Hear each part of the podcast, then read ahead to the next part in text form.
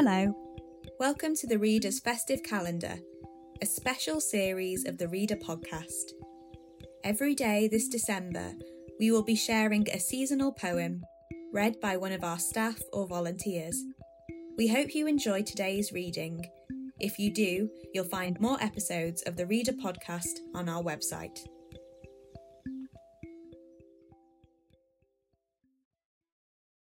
Hello, my name is Frances and I work for The Reader. Today's poem is A Winter Night by William Barnes. It was a chilly winter's night, and frost was glittering on the ground, and evening stars were twinkling bright.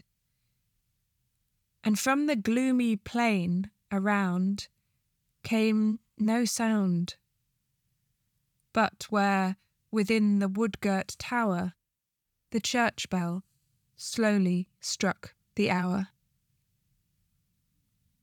As if that all of human birth had risen to the final day, and soaring from the worn out earth, were called in hurry and dismay far away. And I, alone of all mankind, were left in loneliness behind.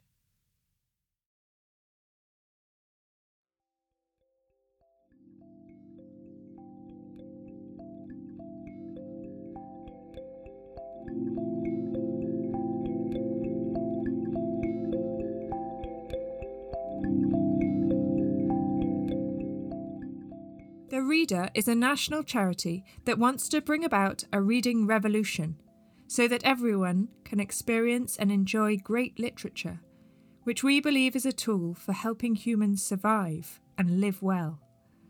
This Christmas, you can give a child a head start in life by supporting First Page, our project helping families facing challenge discover the joy and lifelong benefits of reading. Visit thereader.org.uk forward slash Christmas campaign to find out more.